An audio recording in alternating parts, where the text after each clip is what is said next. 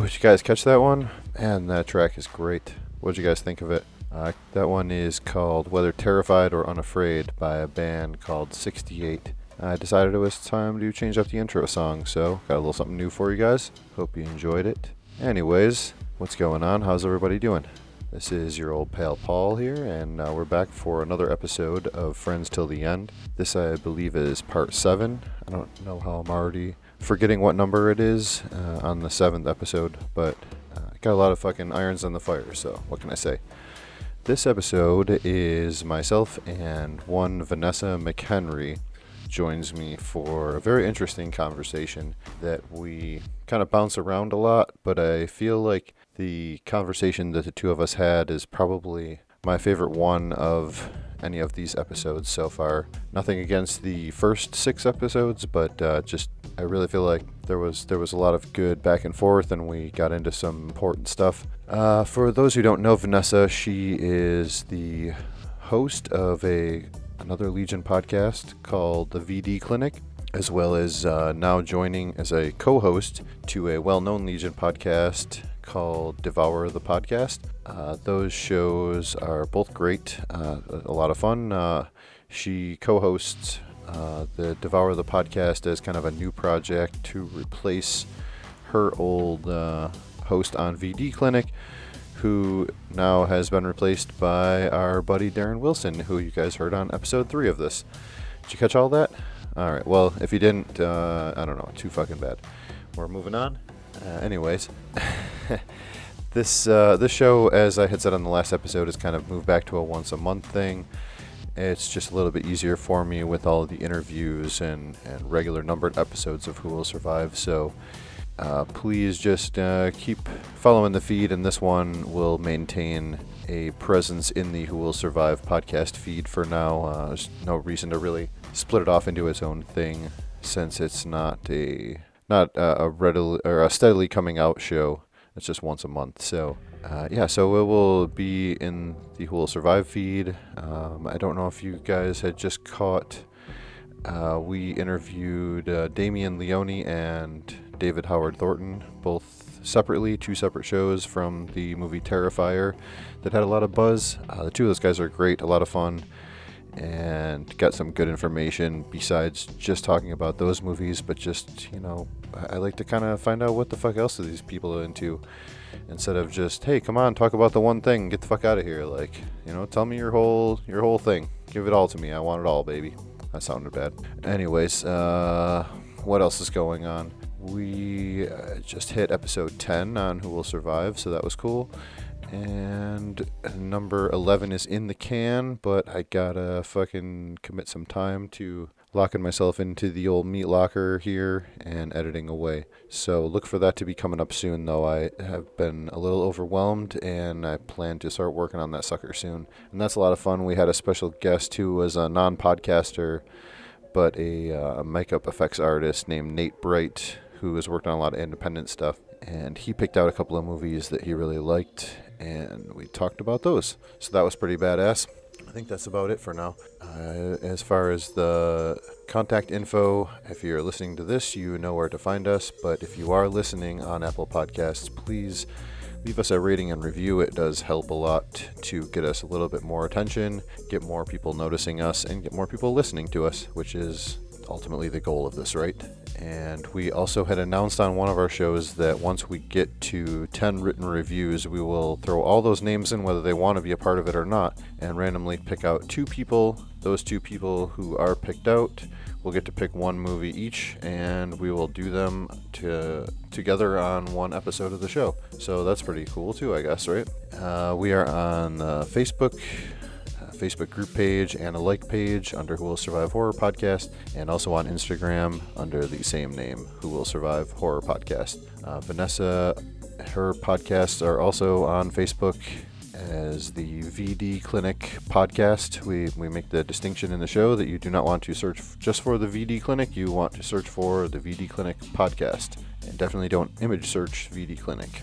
Just saying. And Devour the Podcast as well, also on Facebook. Uh, both have group pages, and you can go on there, interact with them. Uh, Vanessa McHenry as well has her own Facebook page, and you can uh, check them out on Twitter as well. I believe it's uh, VD Clinic Pod on Twitter. Uh, I will have links to everything in the show description and on the Facebook posts and stuff, so keep up with all that. And until then, we will see you guys next time. Thanks for listening. Thanks for all the support and the love and the kind words, the downloads. Please keep sharing. Tell your friends, tell your mom, tell your sister. Maybe don't tell your kids. Uh, oh, fuck them. Tell your kids. Who cares if we screw them up as well? I fucked up my own kids, so you might as well screw yours up as well, right? All right. Enough of this. Let's get into it. I give you Friends Till the End, Part 7 with Vanessa McHenry. Are you sick of the same old stale podcasts? Well, then join Vanessa and Darren as they dissect movies of all kinds. The two lifelong cinema lovers bring their favorites, curiosities, and first time watches to the operating table and inject them with a healthy dose of snark. Then there's the waiting room, where they examine books and short stories.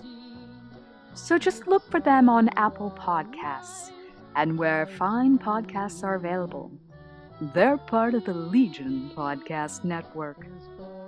Follow them on Twitter at VD Clinic Pod. Join them on Facebook at facebook.com slash groups slash VD Clinic Pod.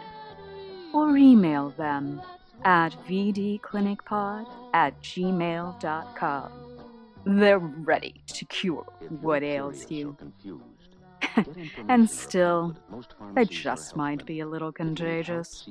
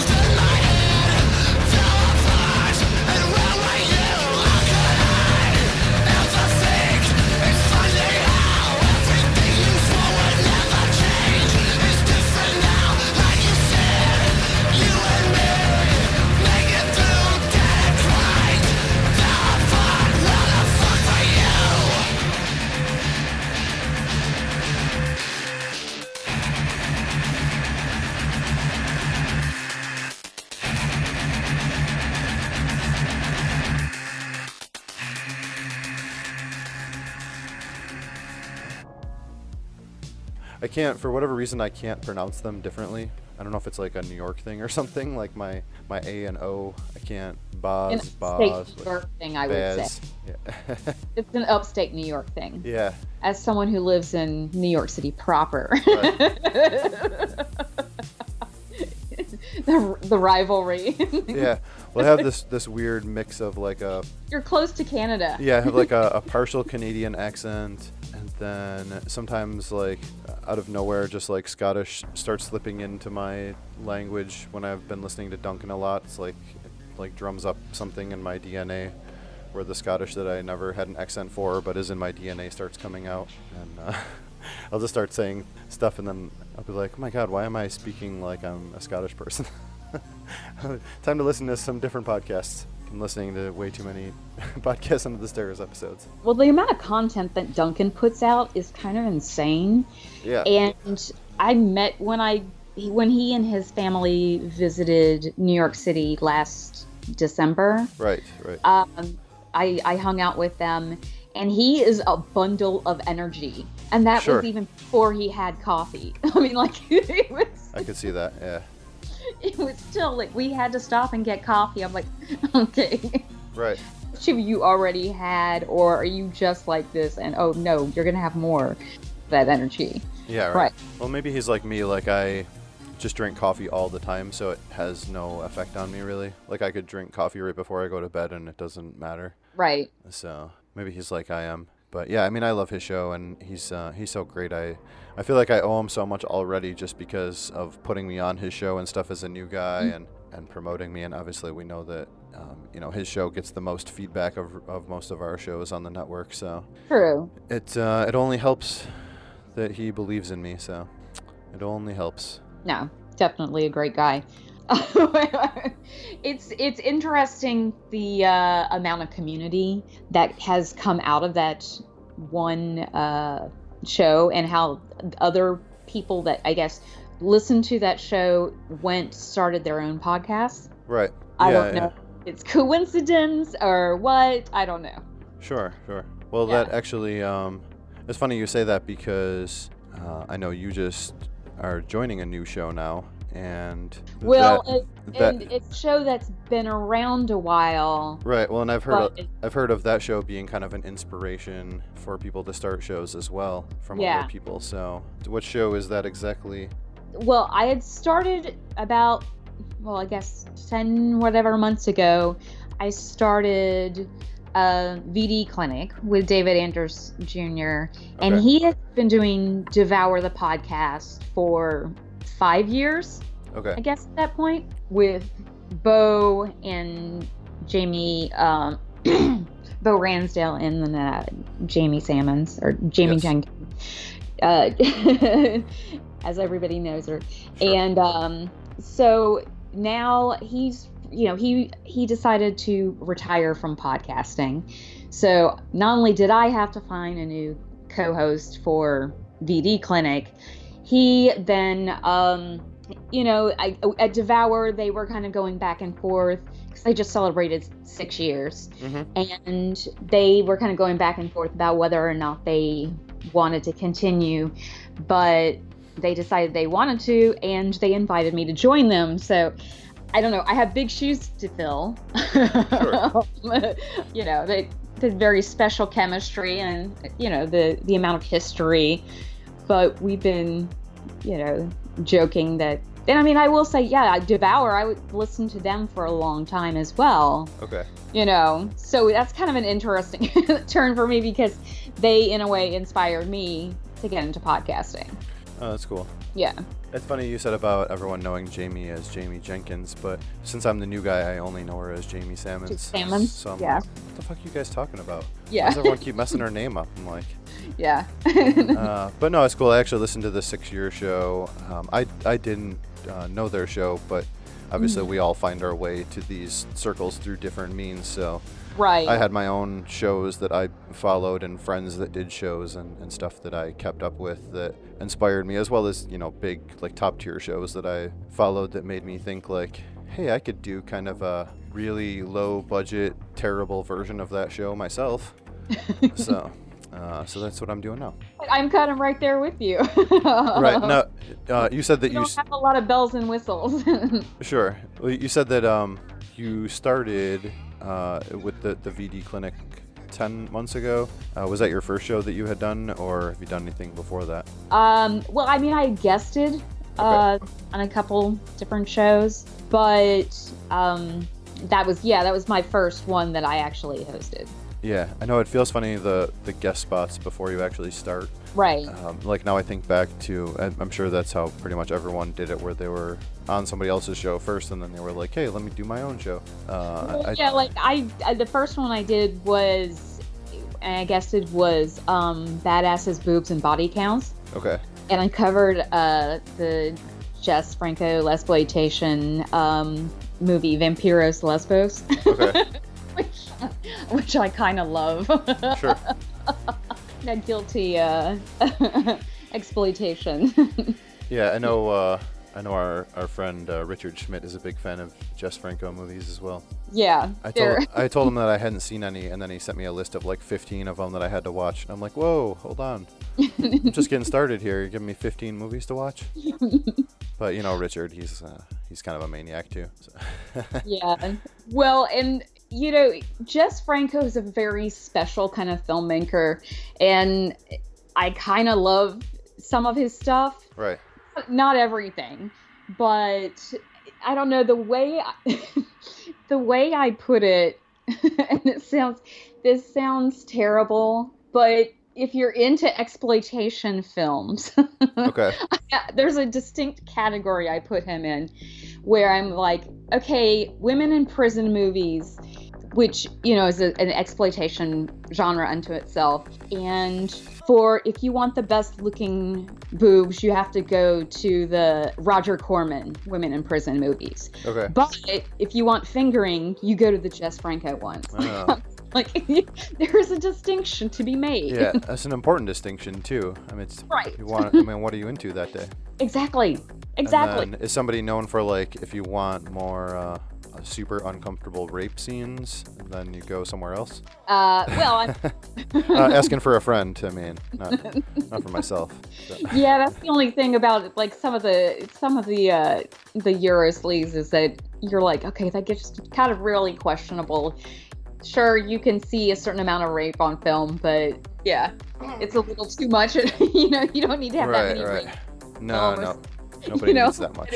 Limit it to one film or something. You know. Yeah.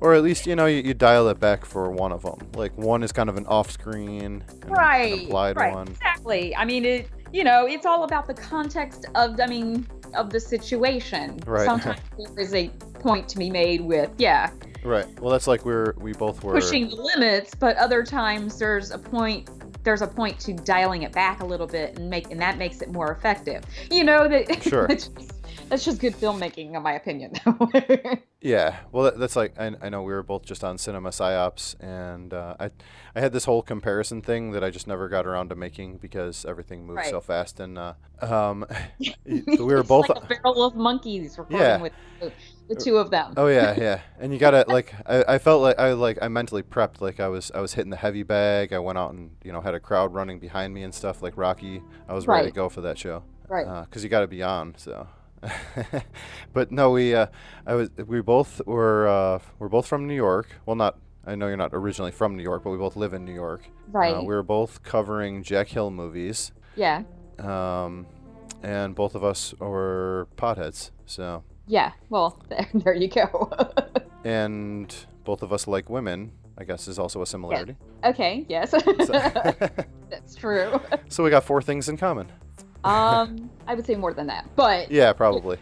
we, we seem to have similar tastes in in uh in some movies. That's sure, sure. Uh, and, and and you know your parenting skills. I uh I, I can appreciate. I I have no children of my own, and there is a reason for that. mhm. yeah, Other than being a lesbian, there is a reason. I, I don't want kids. I don't. sure, sure. Kids. yeah. Well, I think uh, there's something to be said for that as well. So it's funny. I was just talking to Marco um, that one of uh, one of the things I always worry about is that I'm like, do I? Is it like not cool how much I I like say that I hate my kids or like that I talk about how shitty they are or how much I don't like them or joke about like killing them or whatever. I said, is that like not cool? Like, am I doing it too much? And he's like, no, it's it's fucking hilarious. Like, I said, yeah, other people have told me it's funny too. I feel like I do it too much though. So I guess everyone wants to hear me hate my kids.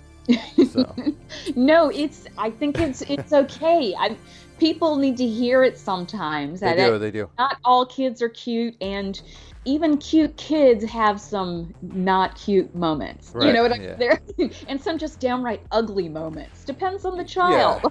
Well, my kids are older, so the whole you know young and cute ship has sailed on them. So Well, exactly. that but that's out the window. But uh, yeah, now it's more just annoyances from Right. them being dumb, uh, you know, preteen and teenage people, and exceptionally teenage. Like she's she's uh not just a normal teenager; she's exceptionally teenage. So I I hated hated my time as a teenager.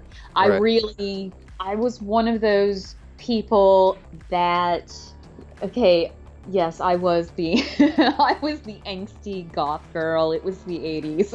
it wasn't just an image, it was my life. Um yeah, you know, reading in the dark room and everything. Sure, but I actually, I, and I talk about this on the latest episode of um, VD Clinic, kind of. Uh, I'm bipolar, and at that point, growing up, like as a young teen, Mhm. is when it kind of started manifesting, and I went. It was terrible. Like a lot of you know, stuff that I went through, but they didn't know what to do because they don't know what to do with kids half the time or adolescents yeah, you know, and then it's the brain, whatever, you know, body chemistry. They don't know anything, especially it was the 80s. mm-hmm. sure, yeah, yeah.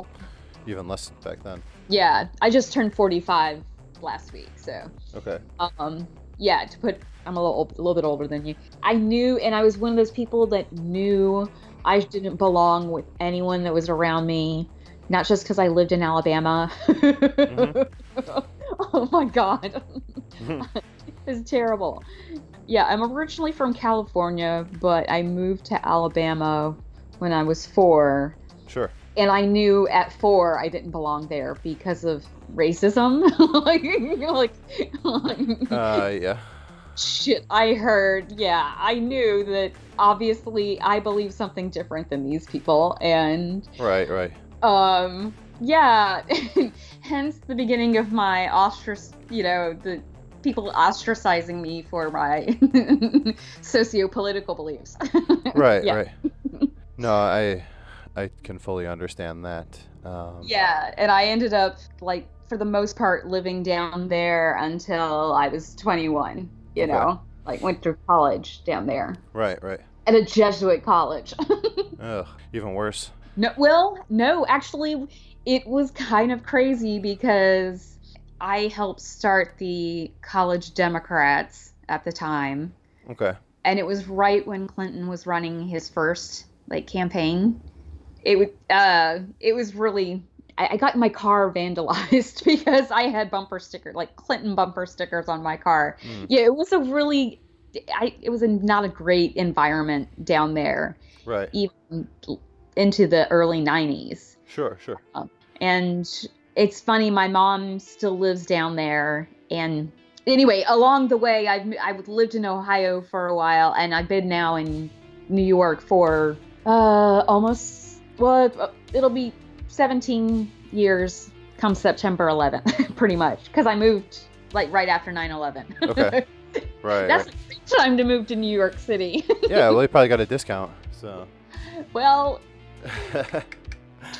It not. also caused for me to get hired and then laid off from a job because of economic reasons. But anyway, you know, Sure, sure. that kind of fun stuff. But Yeah. Uh, no, I, I um, it could have been a lot worse. I, you know, I, I know I, had, I, I was gonna say I had heard some of your backstory on one of your other shows, uh, just about how you had lived in the South and then had moved to New York eventually.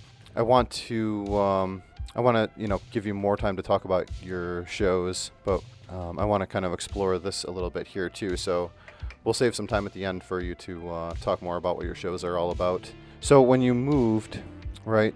Move to what place? Oh, when you moved to Ohio from from Alabama, right? right. Uh, that was after college. Yeah, when I graduated. Okay. Now, have you? Uh, I don't know what's the right term. Like, have you been out for the this through this whole time, or did it take some time, or did I- you wait till you moved away well, from your I- family?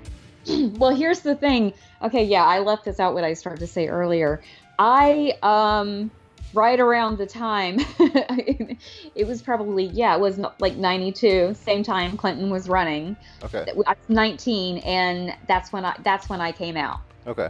Yeah, I came out at that point. Right. And that's when I and I was going to a Jesuit college. Yeah. And I was very loud and proud. sure. and I ended up like speaking in front of like city council like on like different measures and stuff, sure. Sure. you know, about equal rights, but related to it anyway. Did you? Was there anybody else um, that Yeah. also was out at the same, like the other friends that you knew or people you knew on campus or anything like that? Um yeah, I all of a sudden like once I kind of came out, Mhm. everybody started flocking toward towards me like I was the queen bee of Nice. Nice. Ah, queen gay bee. nice. I like it. and I also was working in theater at the time, so I had a lot. I had a lot of gay men. Yeah, I'm a I'm a little bit of a fag hag, Sure. which it's I'm kind of a rarity in that you don't find a lot of lesbian fag hags, right. meaning a fag hag who is a lesbian. Yeah, Yeah. I know. I um. they're usually straight. So I, kind of want to be one myself. I don't know. Can guys be a fag hag? Am I allowed to say fag Yeah. hag if I'm not gay? Is that okay? Well, I'm I'm sure there are some who would find that offensive, but Sure. I think it's a fine. I think it's an acceptable term. Right. Right. Um, Well, yeah, we mentioned about ages, and um, you know, I grew up in the '90s, pretty much, which right. you know, I, I graduated high school in '97, so I've had this conversation with Marco, who is 41, I think, and I'm mm-hmm. 38. So he considers himself an 80s kid, and I consider myself a 90s kid Right. because I turned 10 when the 90s started. So it's like, yeah, I was, I was a little shit, like running around chucking rocks at cars and doing fucking dumb shit when I in the 80s, but. I don't feel like I was attached to pop culture until the 90s, really right. and I feel like you know that's that's really what your your identity comes from, kind of the zeitgeist of of your you know beginnings of the awareness of of such things, you know. So My- I'm more of an, a '90s kid, and that was like you know everything was everything was gay and fag, and you know in the '90s we just threw that word around like it was nothing. Right. And uh, I'm Well- I'm a little more sensitive about it now, but uh, I don't go too crazy.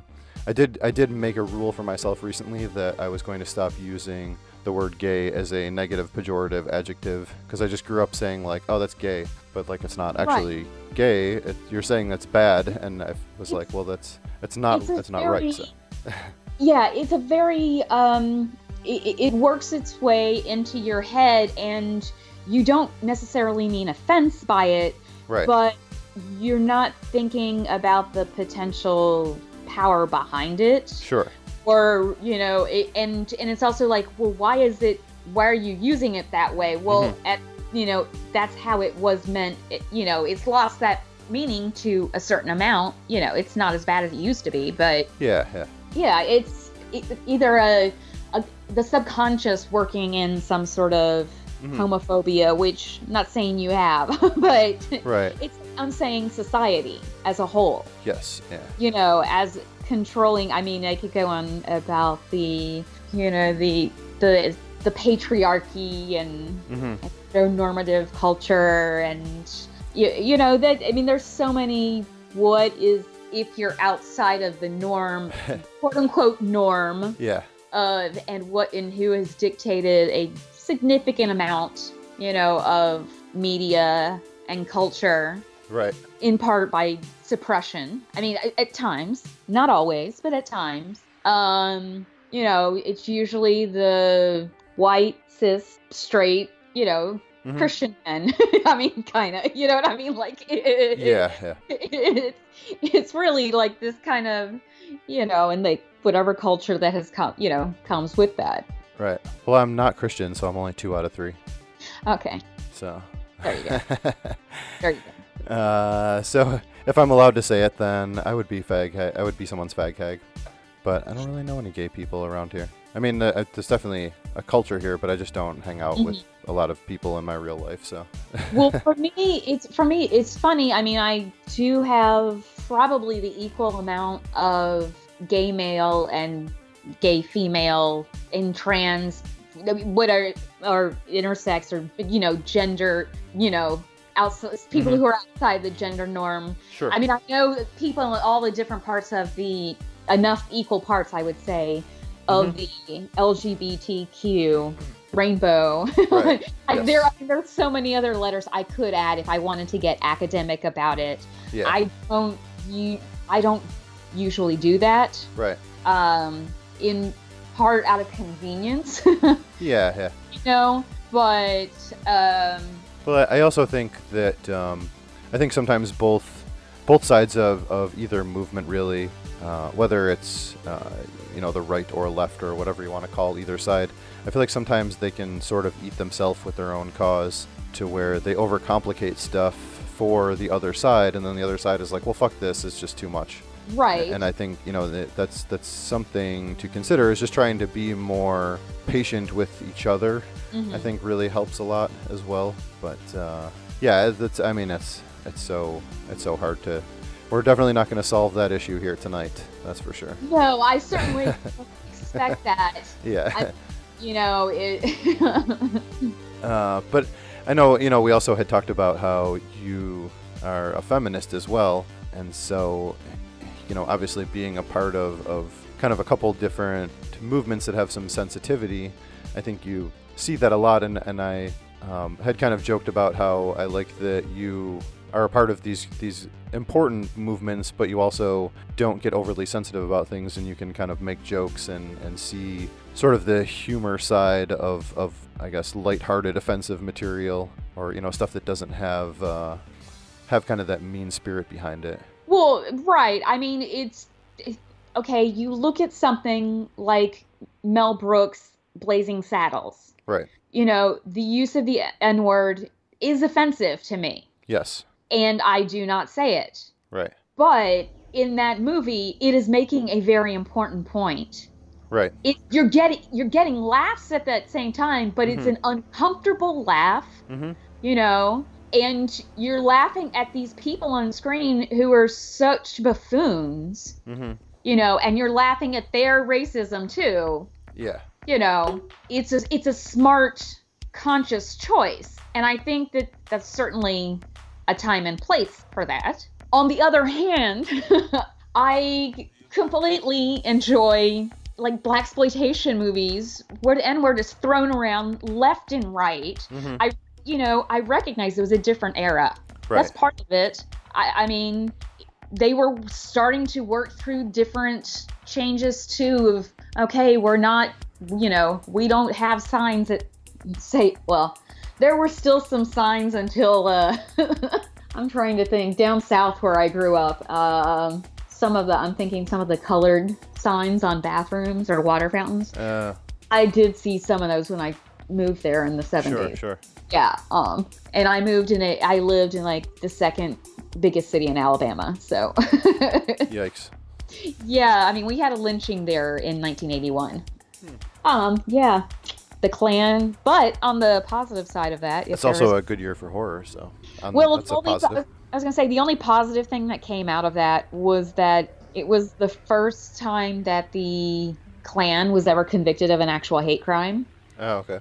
And it helped bankrupt them and helped like destroy their numbers. Yeah. yeah. like that's it's horrible that it happened, but hey, something awesome happened came Sure. out of it. But anyway, I mean, so I have like these different parts of me. It's and um, it, it's funny. I had drunkenly left a message one time on the badasses, boobs, and body counts, whatever. Like they have a voicemail. Yeah. Yeah. I don't know, something popped into my head about a, whatever movie, and I had to share it. And I was leaving a drunken message, as I can't, I, I have done here and there. I think I did that for a podcast, uh, I mean, a teapot show, like something in a drunken message. Yeah. Perfect. Yeah. Anyway, I can't wait till I get my first one. okay. Court and Matt were excited when they got their first one and from me. You yeah. always remember your first. Yeah, exactly. um, I'll try to. I'll remember that. But um, I'm sorry. What was No. that? Uh, oh, about leaving a drunken message for uh, Badass Boobs and Body Counts podcast. Yeah, I mean the fact of I have in me this this duality of it of I want to see boobs. you know, it's the lizard brain. I completely want to see boobs. I want to see violence. You know, these different kinds of things. But then on the other hand, this other side of me, you know, I want to see justice and equality and Yes. respect and all these different things in the world and i mean it's i haven't been going to as many protests like lately Mhm. um just because i i haven't really had some t- have time because of like work situation Right. i try to i try to you know do a regular amount of activism um Yeah. What Yeah. different with a few different kinds of groups and like including cool. Sylvia Sylvia Rivera Law Project, uh, which works with uh, trans and uh, gender nonconforming people. Okay. It's interesting over the years, like the amount of like activism, like I I had said that um so years ago, I guess this was the early well mid mid 90s and I had moved to Cincinnati right after I graduated college uh, for theater job and I decided to join the Lesbian Avengers Okay. um, this political group, um, which at the time they were probably the most radical political action group, um, like lesbian identified uh, action group in the country. I mean, they do, and they would do these different events, kind of in like San Francisco and New York, and you know, really disrupt traffic and all these, you know, legislature and all these different things. And so I went to Cincinnati, and I, you know, and I was all excited in my Right. young, my young mind. You know, I'm in a bigger city now, you know, different place, and it's more open-minded, which it was more open-minded. However, their version their version of the lesbian avengers which i wanted to be more radical with their actions they were still pretty pretty conservative for me um because also i mean it's the who were supposed to be cincinnati is this weird city where they want to pretend they're liberal Uh huh. but they're, but they're not really No. Yeah, I've been there before. Still, they're still very conservative. I mean, they have like the richest, like most conservative LGBTQ population in the country. Oh, really? I mean, at least last time I checked. Yeah, it's it's it's kind of ridiculous. That's. I know Buffalo has uh, kind of that same tone like Cincinnati, where Yeah, it is very progressive and very regressive at the same time, depending Yeah. on where you go in a small radius. yeah, It's like these Yeah. these fucking queen cities. I feel like we always uh, get this weird mix of people. Well, exactly. Um, but I mean, being there, it I, so who are, we're already supposed to be the, I guess, more liberal groups. We're still pretty middle of the road, in Mhm. my opinion. Especially when after I, now that I've moved to New York and have been in more radical groups and things, I'm like, oh yeah. I mean, I knew that they were, you know, they were still pretty safe and whatever different actions we did, you know. So We were only- the uh, the lesbian Avengers? Was there like a theme where you guys had uh, like like costumes and characters or anything? Well, like was somebody the Hulk and Thor and No, funny you should say that. Funny you should say that. okay We did have I mean, we had t-shirts and our symbol was like a bomb with a lit with a lit fuse. right And of course this is all pre 9/11. yes Might have been a little different later on. Um, but anyway, the whole big thing is is that we learn we all learn to eat fire. okay So so yes, I know how to eat fire. nice Um, I'm pretty good at it. Um, and it was the different thing, like part of the different actions. We would go like the city court courtroom steps, stand out there with our different signs, and like eat fire and whatever. It was the that was the big circus trick, the or the big superhero trick, as it were. But we didn't have capes. No, no capes. But what I what I want why I wanted to bring it up was that they they had very little sense of humor and it was really hard. I grew up with a very kind of twisted sense of humor. Sure. I don't know which of my parents to blame for that. Probably more my father.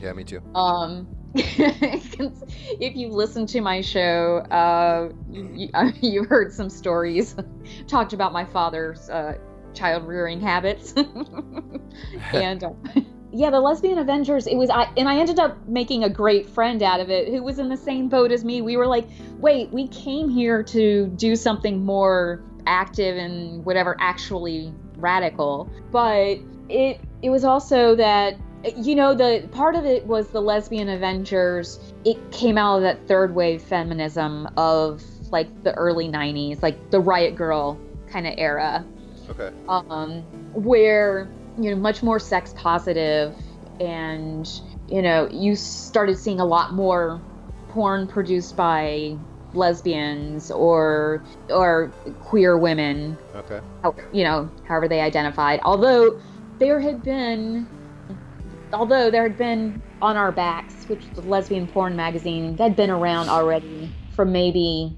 15 or so years. That was started, I guess, early 80s, I believe. Hmm. Something like that.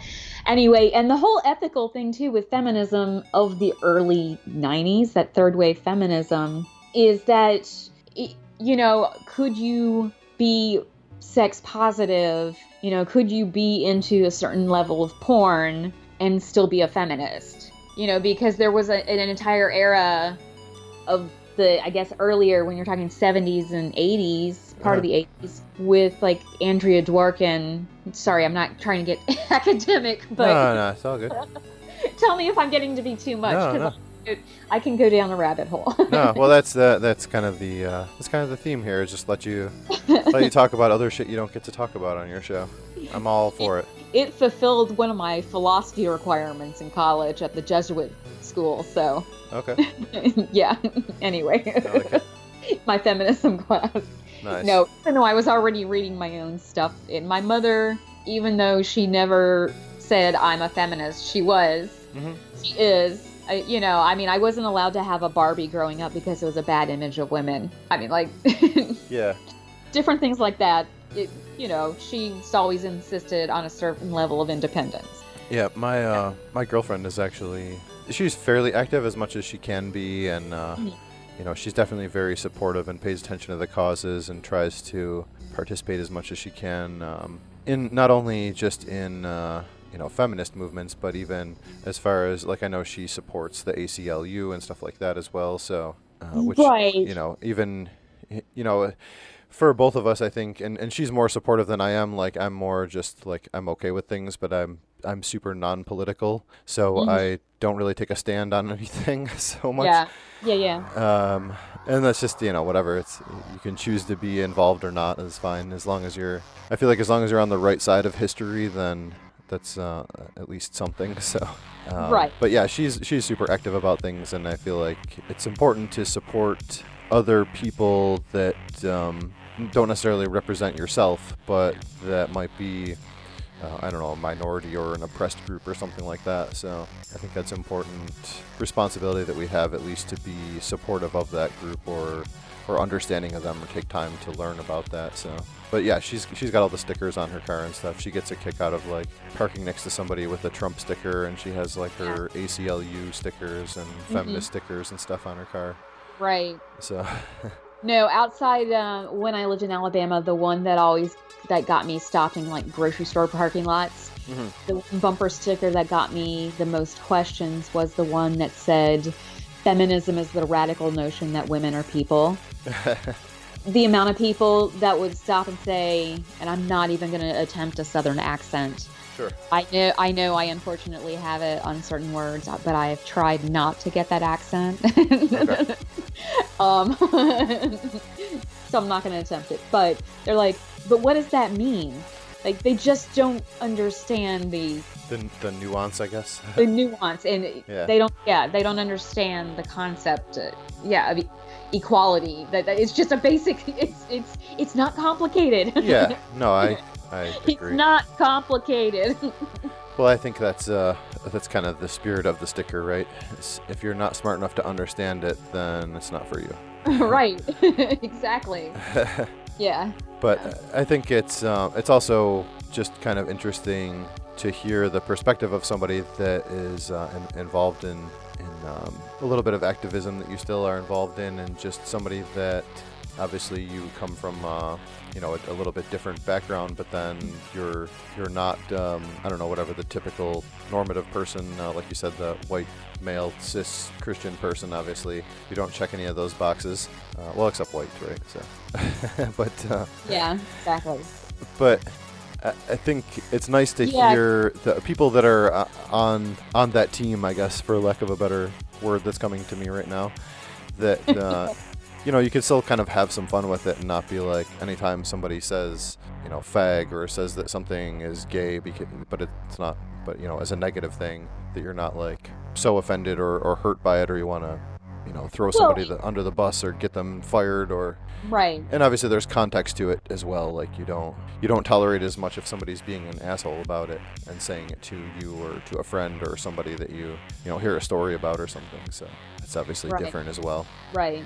um, I'm, I'm kind of like a shitty person sometimes i i laugh at horribly offensive things and uh, i don't know why like it just i guess you don't know what it is that makes you laugh or why it does but Well, sometimes it's it's a way of just how you process nervousness okay uh, uncomfortability. sure sure It's I mean it's how we deal with uncomfortable subjects. yeah yeah Um, And it's also context for sure. When, when I do find it funny, it's stuff that's supposed to be funny.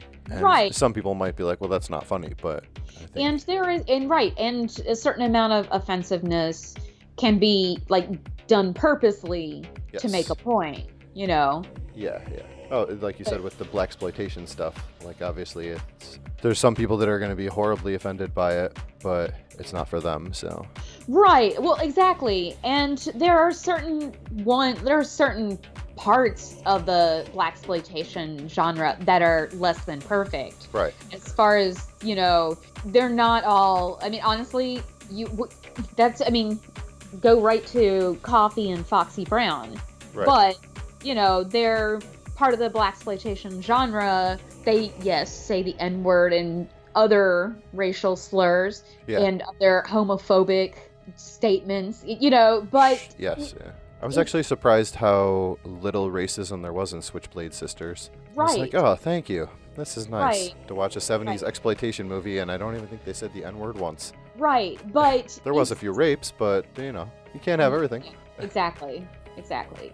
But it's kind of like it's there, but it's it's not as it doesn't feel like there's as much of it and there's a still certain elements of dignity and respect and I know part of it in those in the case of specifically Coffy and Foxy Brown, I mean that's partly Pam Grier. Sure. Having, you know, having a strong woman, a strong actress Yeah, yeah. who can carry that because certainly i'm sorry as much fun as dolemite can be rudy ray moore does not have the acting chops and nuances of respect at times that pam grier has Certainly, yeah. i'm just There's levels to this thing. right but i can still watch some dolemite here and there it's Yeah. just it's not gonna ne- it's not necessarily gonna be my go-to Right. Well, it's it's funny that we're uh, we're circling. And I'm not and I'm not just saying that because I love seeing Pam Grier naked. I'm not I mean that that is a definite bonus. I will Sure. I have Yeah, yeah. about that before, but well, it's, it's funny that we're circling back around to the thing of uh, you know the two movies that we both covered on Cinema Psyops, and uh, right. the one one of the uh, the quotes. I think before I had listened to the show, um, this is uh, this is proof, people, that promos do actually work sometimes. I heard his promos on somebody else's show, Mhm. and I said, "Wow, that actually sounds interesting." And one of the quotes in his promos, uh, I'm I'm gonna have to paraphrase because I don't know off the top of my head, but it's something about uh, just because something offends you doesn't mean it doesn't have the right to exist. Exactly. And uh, I was like, wow, that's actually a really insightful thing that you said there. And then I listened to the show and realized that Court's not all that insightful, but uh, he just picked out a he just picked out a little highlight there for us. So I'm just kidding. He's, He- he, he's uh he's more insightful when he's not on the show. yeah. He actually No, I he know. I'm just kidding. uh, read a book for my show. Oh wow. Yeah. Yeah, I would. Uh, if you ever had me John on, Waters. It was a John Waters book. Okay. So still offensive, but if, if you if you had me on, I would have to only do the first half because I don't know how to read. So.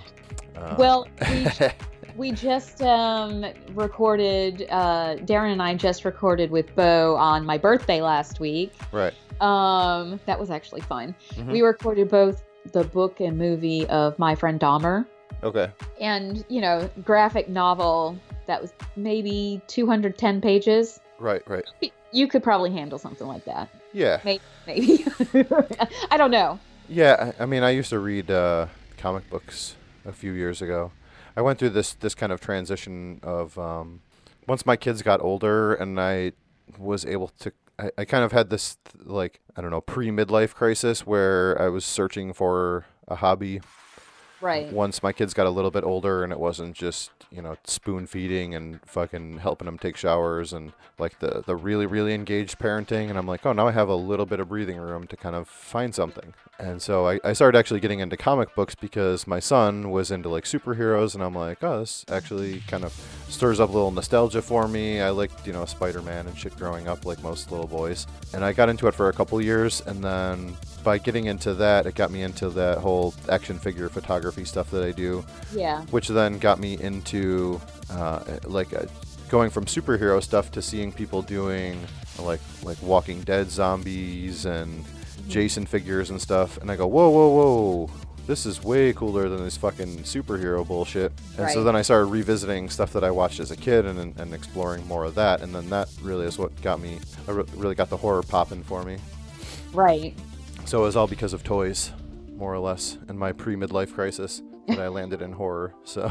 Well, it's funny because I have I have horror sprinkled through my life. Sure. Like more like my dad read me like Edgar Allan Poe Mhm. type thing. Actually, that and some other stuff. When i instead of like normal fairy tales Mhm. when I was a kid, I did so. Like I got that's what I got from a very early age. Okay. So no wonder I became a goth. Um, Yeah.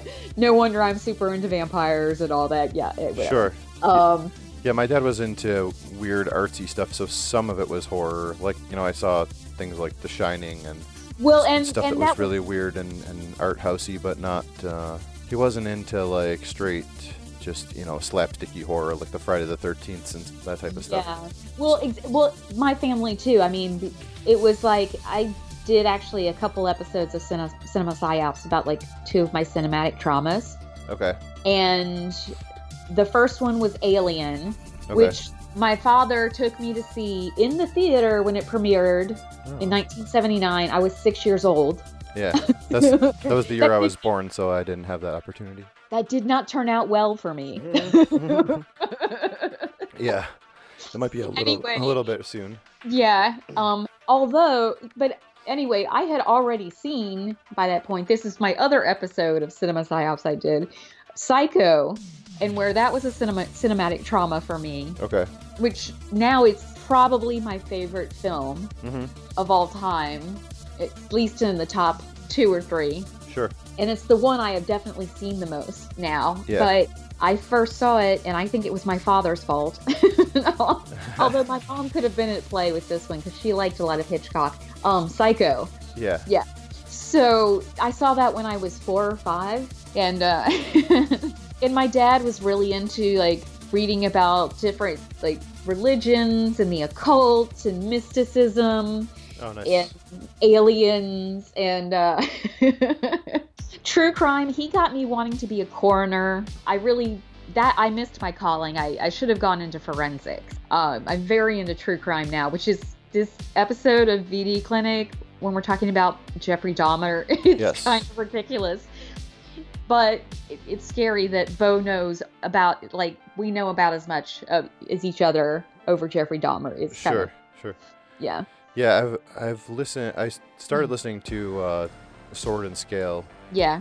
uh, I don't know, like a year ago or something. Somebody recommended it, and uh, I, I do like it. It's um, it's one of those things like it, I always feel like it's so depressing though because I know it's real, and so it, it affects me in a weird way sometimes. Which I Well- have I haven't stopped listening to it, but I just don't seek it out too much more. Yeah.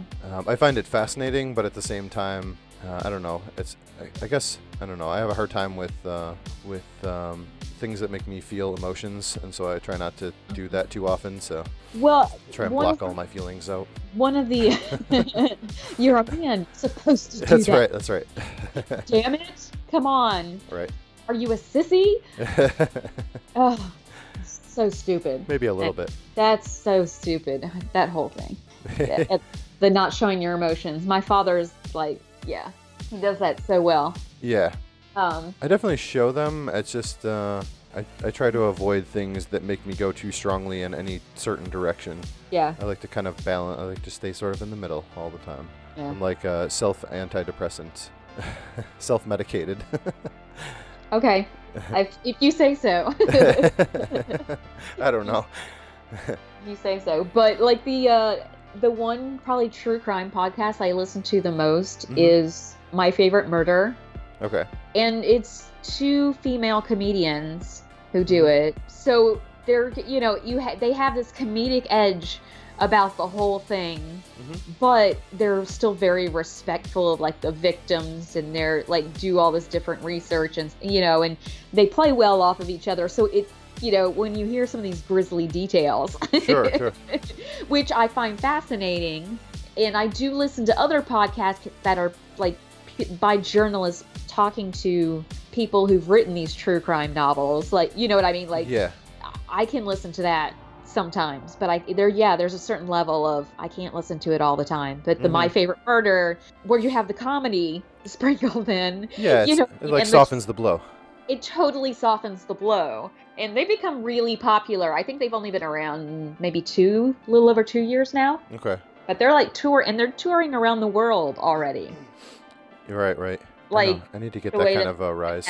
Off. But In they two were years, I'm going to be touring with my podcast. yeah, well, I don't know. They were already working out in LA, you know, yeah. Yeah.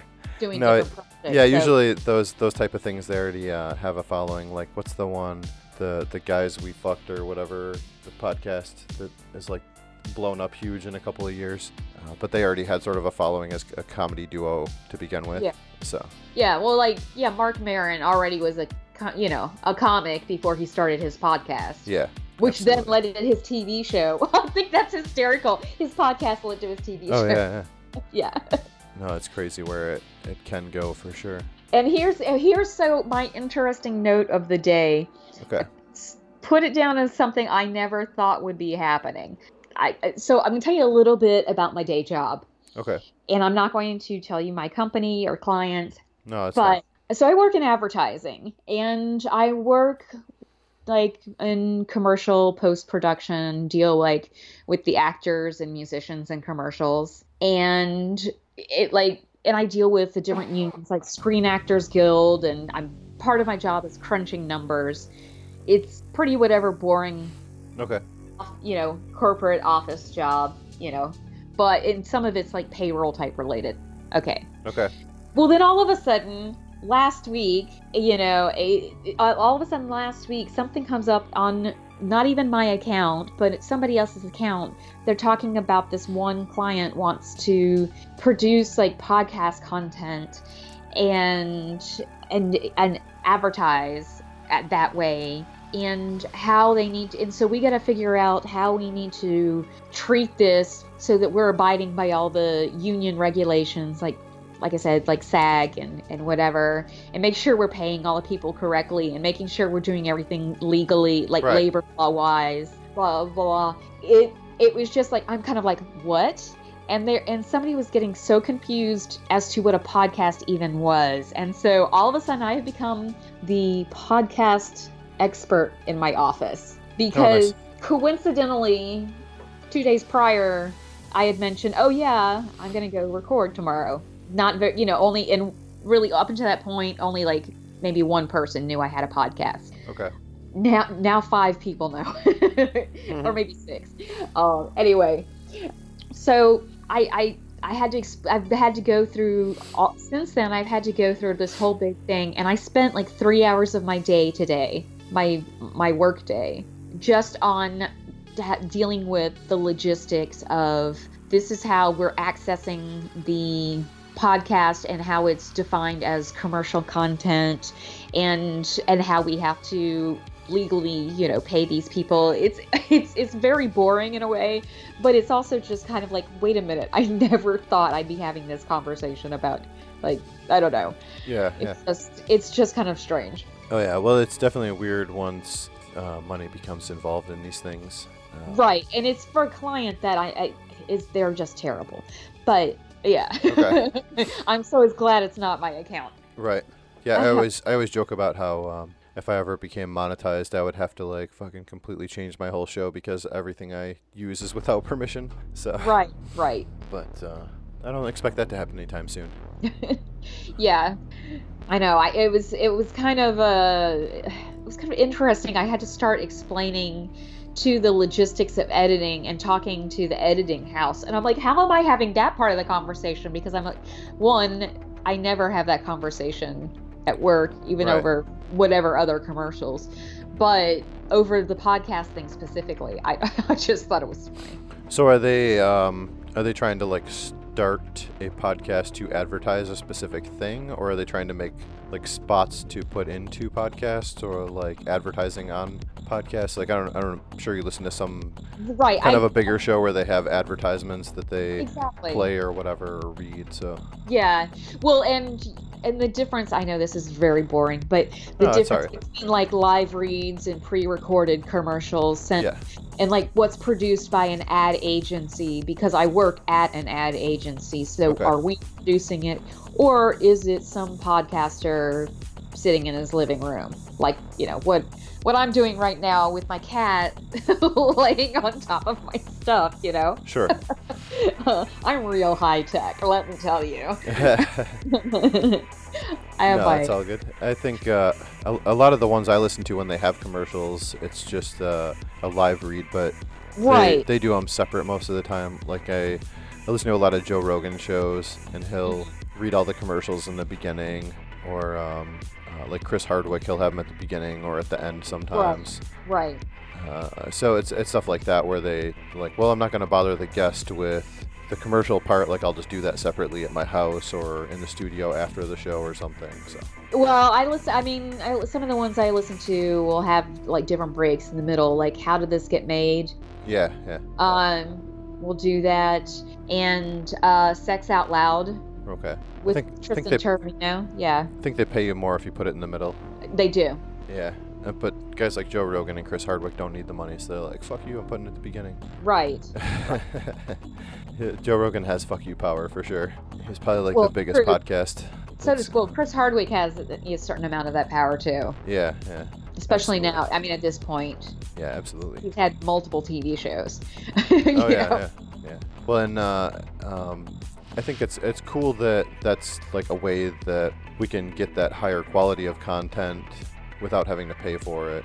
Right. That those guys have kind of figured that out because it's nice that we can get that and, and you don't have to actually pay anything. Like all you have to do is, I guess, either listen to the commercials or sometimes you fast forward through them or whatever. But but it's cool that that's become a thing. I think just in general, podcasting has become such a, a big thing now that so many people are doing it that it gets saturated. But it's also nice that everyone feels like they can can do something and put it out there and, and do what they want to with it. right. Whether you know they get 25 people listen to it or they blow up and end up getting you know a thousand downloads on an episode or whatever but it's all just kind of in what hits and what doesn't really so you might as well give it a shot at least and it's it's fun like that's i mean what you know what are we doing it for if we're not having fun right Yes, absolutely. It's about the only thing that's kept me sane over the past year. My sure job is my corporate job that I've now been at for like 15 years has been sucking my soul and uh, for the- for almost the past year be, because of like a lot a lot of different like computer change and system changes and okay an increase in workload because of it. Yeah, it's just anyway. yeah Uh, i have a, a an equally soul-sucking but far less corporate job myself, so uh, mine's like the total opposite, where it's just one person that owns a bunch of properties, and then I work for him. So it's like so personal, and I I have no personal connection to it at all. Like I don't care. I just want to show up and work. Like I don't care if the building burns down or if it's a fucking, you know what I mean, or if it's a beautiful apartment or whatever. Like I have no attachment to it at all. I just want to work. I care way too much about my job. Yeah, I care too little, and I'm supposed to care. I So- care way too much. Yeah. so we're we're both getting our souls sucked out from opposite directions. Yeah, exactly. Exactly. It happens. Hopefully, mine is out through the ass. Okay, That's, sure. That's the way I want it. Whatever floats your boat. Wait, that might have sounded bad. Oh well, I'll, I'll leave it in. no, whatever floats your boat. I mean, I was the I I was the one who uh, what was it last week posted on the Cinema Psyops page about reminder that uh what is it October twenty first is uh, International Fisting Day. So and then it Right. then it went into this conversation about anal versus vaginal fisting. sure, sure. As I suspected it would. Yeah. Well, the plan was hatched yeah, yeah. and unfolded perfectly. Right. Well, and I mean, obviously, that works better for you than for a guy because there's options. So well, some. I have options too. I probably have a lot more options. Yeah, but uh, yeah, it's a lot of fun. I think you know we uh, we have built sort of this nice community. Um, well, I guess I shouldn't say we. I'm like including myself, and I'm the new guy still. Yeah, Well, we built this community, but it really helps. Like I think that was kind of the thing too. Is Bo knew right off the bat, like that I was kind of all in on this whole thing. Like I wanted to be a part part of something, not just show up and go, "Here's my podcast." Like I wanted to participate, and that's really what I've been trying to do. Like reaching out to you, to Darren, to Court, to Duncan, Yeah. To everybody else that I've you know worked with and, and talked to and just made plans with and whatever. And I think that makes it even more fun when it's not just you shouting into an empty room all the time with your buddy. Right. Uh, th- there's this this kind of support group, and even if we don't get to listen to each other's shows all the time, or we you know listen to some here and there and check in with each other, we're still supporting each other and kind of following each other and, and talking behind the scenes and stuff. So. Yeah, definitely. Uh, why don't uh, before we wrap up here, uh, we kind of got sidetracked on actually talking about your current podcast. So um, we we mentioned the name of the VD Clinic, but uh, there might be a little bit of uh, misconstrued information for anyone that doesn't know about your podcast of what the actual content of said podcast is. So why don't we talk about that one first? yeah, I know. I always have to make the distinction that when you go Google it, put in VD Clinic podcast. Yes. You know, you have to add that part in. Mhm. It has. It's a monthly show, and we cover a book and a movie that have some sort of theme.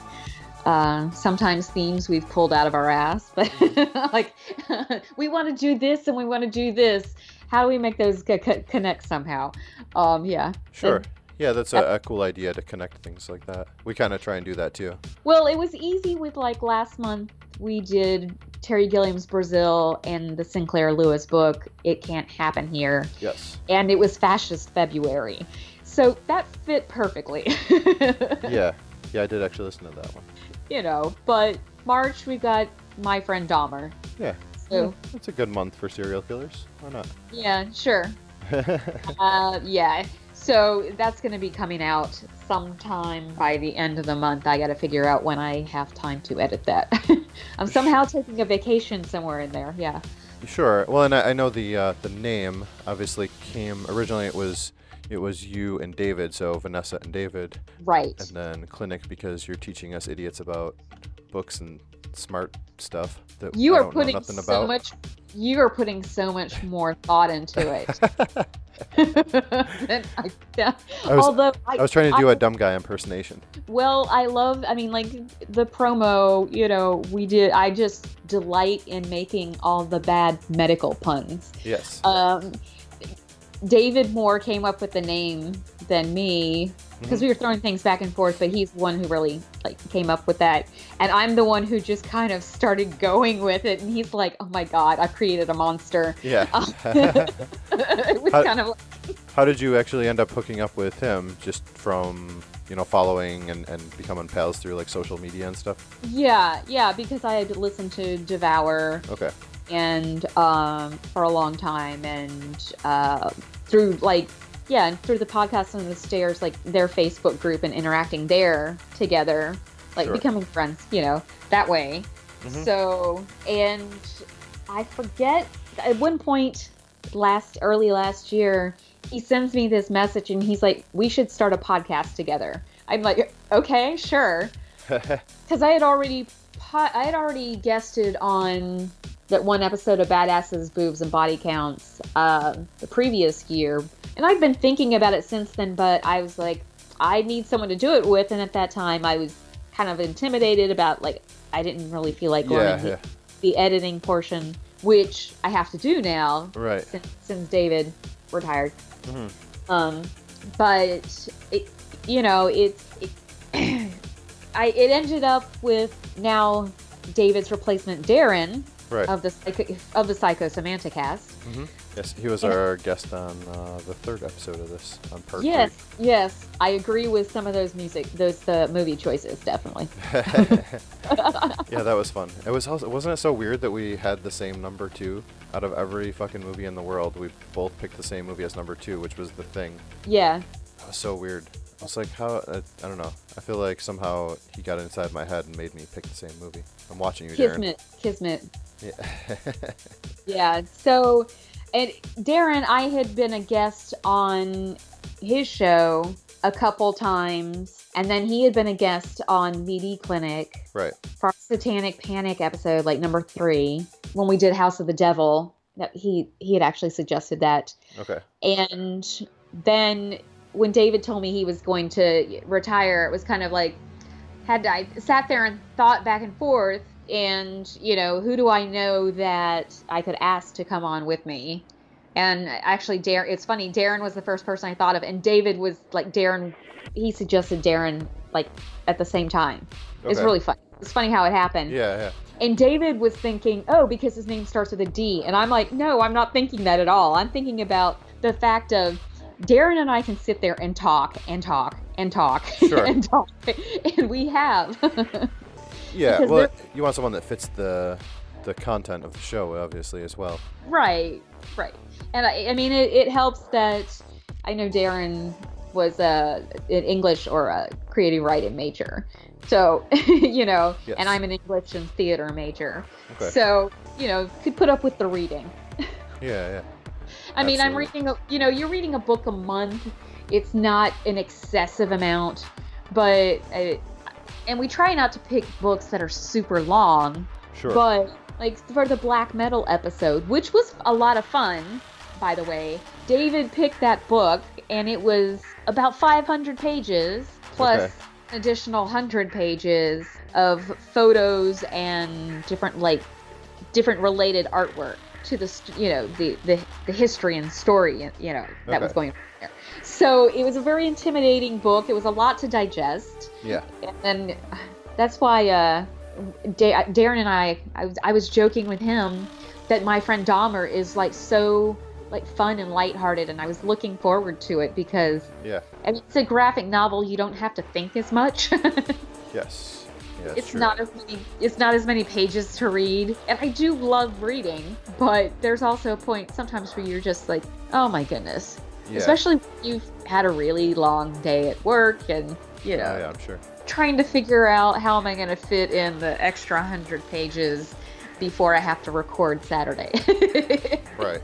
the struggle is real, let me tell you. hmm Oh, and even just with movies, sometimes I'm like watching it the day before, uh, like finishing at two in the morning before, like staying up late to finish watching the movie because I know I have to record about it the next day. yes.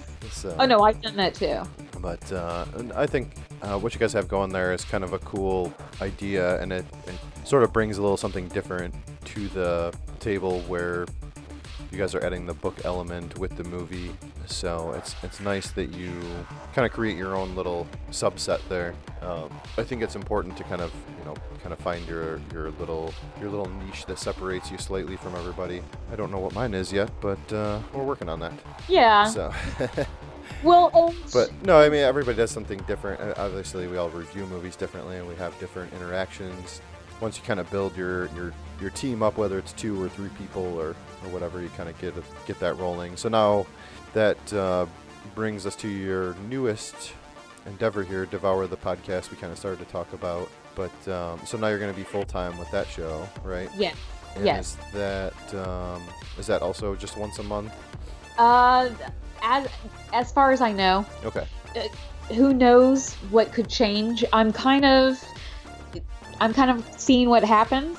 Sure. Hey, Sure. You know, I'm the I'm the new kid on the block, so And with that, I'm, I'm letting Bo and Jamie, you know, go back and forth, and because also, even though I listened to their show for years, been around six years. I don't know off the top of my head every single movie they've covered, so I kind of I'm like, well, what I and because they've been doing that for six years, yes. they've prob they've watched more horror movies than me. Yeah. Yeah. I would say. Uh, just because you, I watched them before Mm-hmm. I did different podcasts, or I was really into specific podcasts about horror, which I, lo- I love horror, and Right. I have all my life. Mhm. Even though I didn't necessarily, I growing up in the '80s, I was watching more classic horror and classic film and going through that kind of stuff and foreign cinema being total nerd about it Yes. and what not watching a lot of fun stuff Right. but sure i still got to see like the first uncut not really but that's a bad pun uh r-rated horror movie i saw like without my parents was sleepaway camp Okay. sorry uncut not, yeah. Yeah.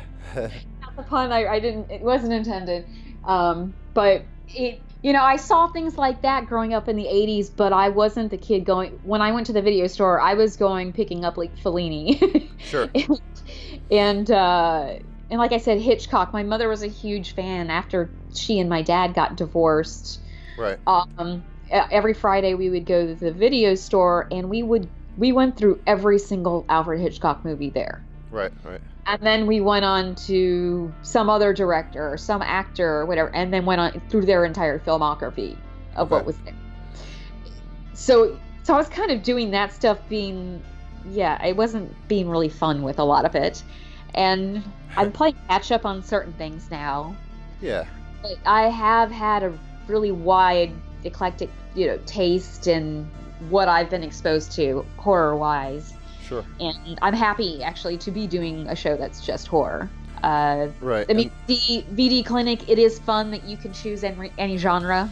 Mhm. Uh, there's there's something liberating about that, but I do love horror so much, yeah. so I'll That- be happy to Devour. This this show is um, a little more of a, a typical podcast where you just kind of cover, you know, whatever one or two movies, and you kind of you know do a little bit of news and talk about what you've been watching and that type of stuff. Right, right, So exactly. so yeah, it's kind of a fun way to do things. That's how we uh, well we don't really cover news. I don't know. Where I'm always kind of changing. I'm I'm a little bit. Uh, scatterbrained on where everything is going so i'm always changing from old stuff to new stuff and uh, so it's uh, it's probably better that i run my own show instead of being on someone else's because i would get pissed off too easily uh, so i actually uh, got into i almost like joined another podcast before i started this one and i was Right. starting this one at the same time and the other one was just kind of having trouble getting everyone on the same page as far as scheduling and it was just becoming kind of a burden and i said like you know look I, i'm trying to make my own thing so i'm just gonna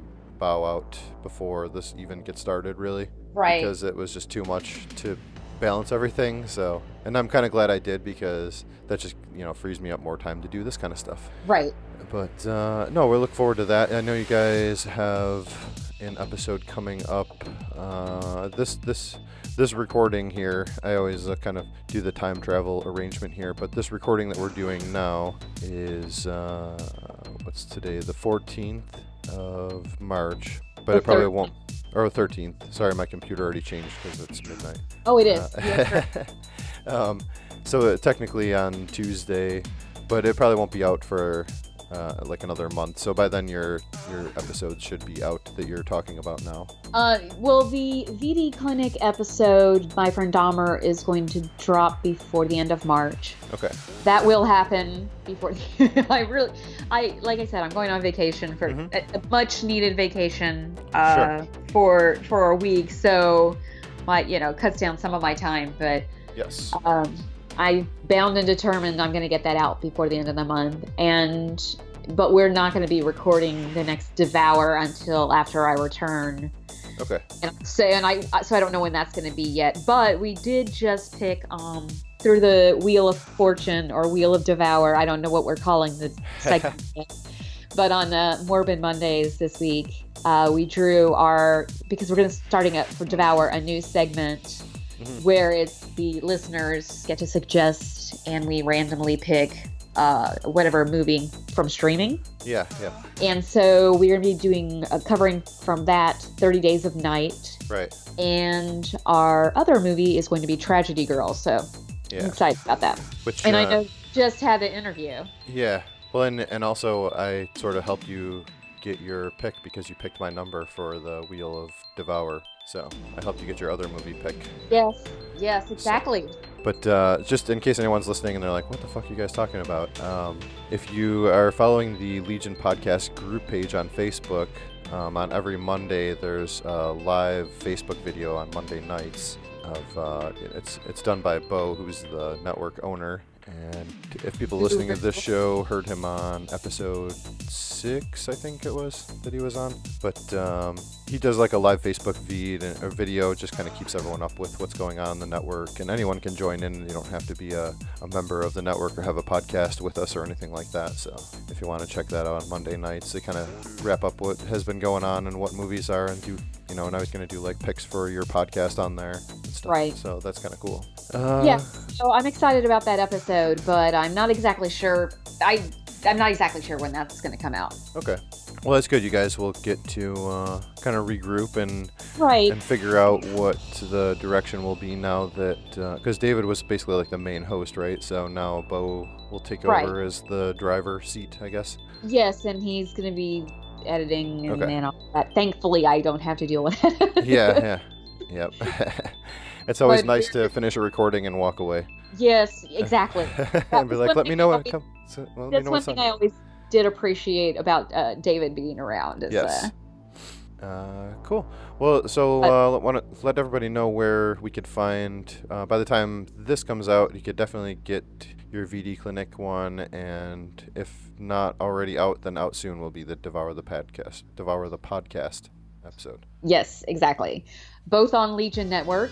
Um, for VD Clinic, we are available on Twitter uh, at VD Clinic Pod. Uh, I believe our, our Facebook group is also VD Clinic Pod. And the email is vdclinicpod at gmail.com. The Devour one, I am sorry, I am unprepared. and I don't know what that is off the top of my head. That's okay. But if you go to Legion uh, podcasts, uh, you will find it there. Yeah, I think you guys have a group. shows tab, and You have a group page has- too, right? So. yes, it has its own separate group. Uh, yeah, if you go on Facebook and just search for Devour the Podcast, uh, the group page should pop up if you want to join the uh, the group for the show and keep up with all of uh, your antics, what's going on there. Right. And uh, you can also, I, I, don't know if you guys are set up solo on iTunes or Stitcher, but if you follow the, the we Legion, are on iTunes. Yeah. and the uh, the Legion podcast feed also on iTunes we'll have our shows and your shows and everyone else's shows. So that's always a- a good way to keep We up. are a big incestuous network. Yeah. Okay. we all kind of follow each other around. It feels like, uh, like, like, it's uh, a podcast orgy. yeah. I know Boz, B O Z Boz was just telling me that he, uh, him and I are on like these similar paths. Uh, he was just on my show, right. then we were both on Duncan's show, and then we were both on Cinema Psyops. So, like, you and I were both just on Cinema Psyops, and so yeah. we all kind of uh, seem to be. Have you been on Witch versus the Doomsday Clock yet? I have not, but uh, Okay, that is your next frontier. I'm yeah, sure. yeah, that was I, I uh, did an episode of that. That was a lot of fun. I'll definitely have to hit that one up for sure. I know I love listening to it, so that would be uh, an honor to be on that one as well. Yeah, I did that uh, lesbian vampire movie, uh, Vampire Lovers. Oh. Lesploitation. I'm, I'm sensing a theme here. Yeah, that was my suggestion. Go figure. Yeah. Well, I he guess wasn't complaining. if we're gonna have you on uh, Who Will Survive, then uh, we know what theme to look for. sure. Some sort of lesploitation. So, Yeah, yeah. I can uh, suggest a lot if you, uh, if you need any, if you need any ideas. sure, sure. Uh, no, this is great. I appreciate you uh, giving me some of your time and just kind of uh, taking a, a bit to to talk and get to know each other a little better and just sort of fuck around and not have to be so focused and read notes and have any sort of structure or anything. It's kind of Well- the, the spirit here. So Yeah. Well, thank you for having me. I I appreciate it. Yeah. Always good to talk to someone new. Yeah, Uh, absolutely. Yes. Uh, so yeah, we will keep up with your shows through uh, the Legion feed and through your iTunes and Facebook, and um, I will put all of my information in the pre-recorded uh, or separately recorded intro that I'll throw out later. Uh, so yeah, uh, thanks everybody, and we'll see you next time.